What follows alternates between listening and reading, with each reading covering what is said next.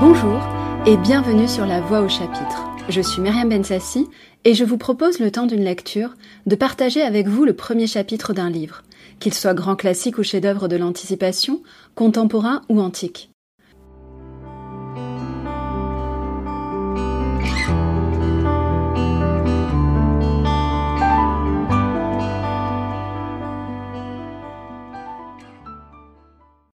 Ce mois-ci, une nouvelle comédie de Molière. Après Les Précieuses Ridicules, quelques extraits des Fâcheux. Bien que mineure dans le théâtre de Molière, c'est une œuvre importante dans son histoire. Elle plut beaucoup au roi, qui adopte alors Molière pour en faire son fournisseur attitré de divertissement et de comédie. C'est aussi la première comédie-ballet qui mêle la poésie, la musique et la danse. Un genre nouveau appelé à un bel avenir.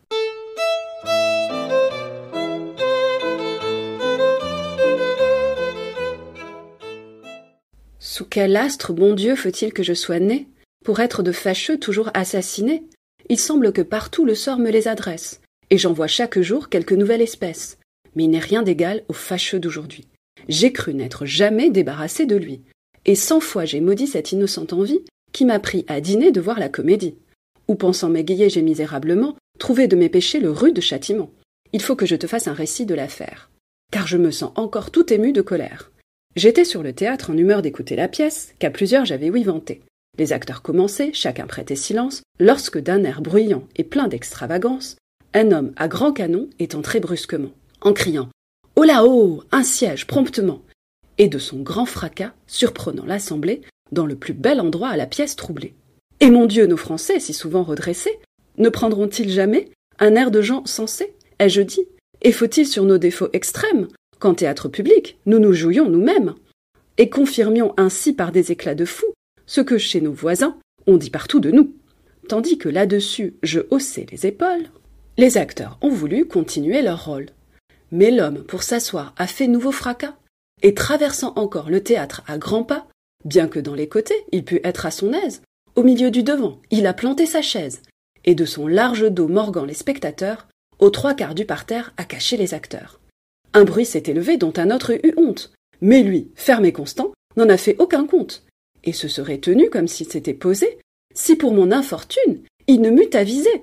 Ah. Marquis, m'a-t-il dit, prenant près de moi place, comment te portes tu? Souffre que je t'embrasse.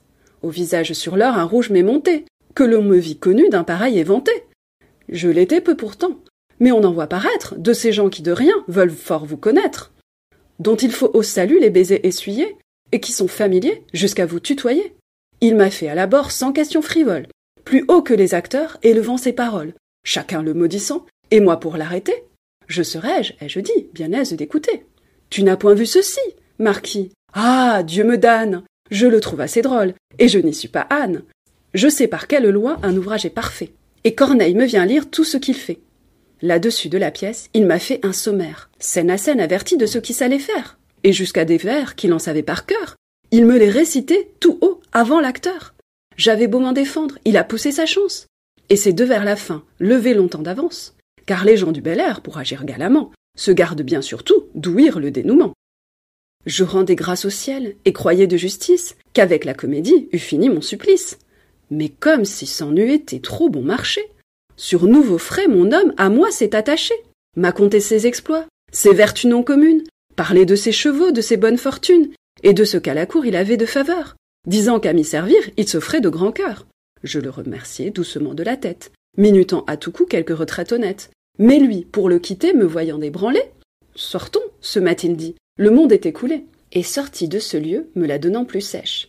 Marquis, allons au cours faire voir ma calèche. Elle est bien entendue et plus d'un duc et père en fait à mon faiseur faire une du même air. Moi de lui rendre grâce, et pour mieux m'en défendre, de dire que j'avais certains repas à rendre.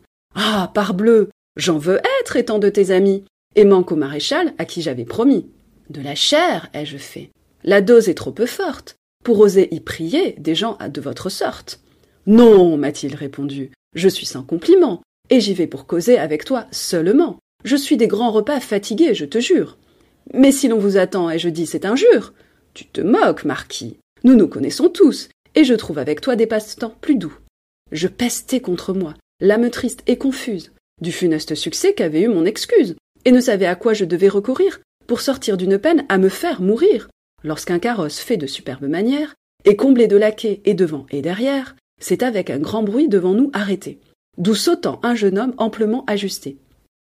Mon important, et lui courant à l'embrassade, ont surpris les passants de leur brusque incartade, et tandis que tous deux étaient précipités, dans les convulsions de leur civilité, je me suis doucement esquivé sans rien dire, sans avoir longtemps gémi d'un tel martyr, et maudit ce fâcheux dont le zèle obstiné m'ôtait au rendez-vous qui m'est ici donné.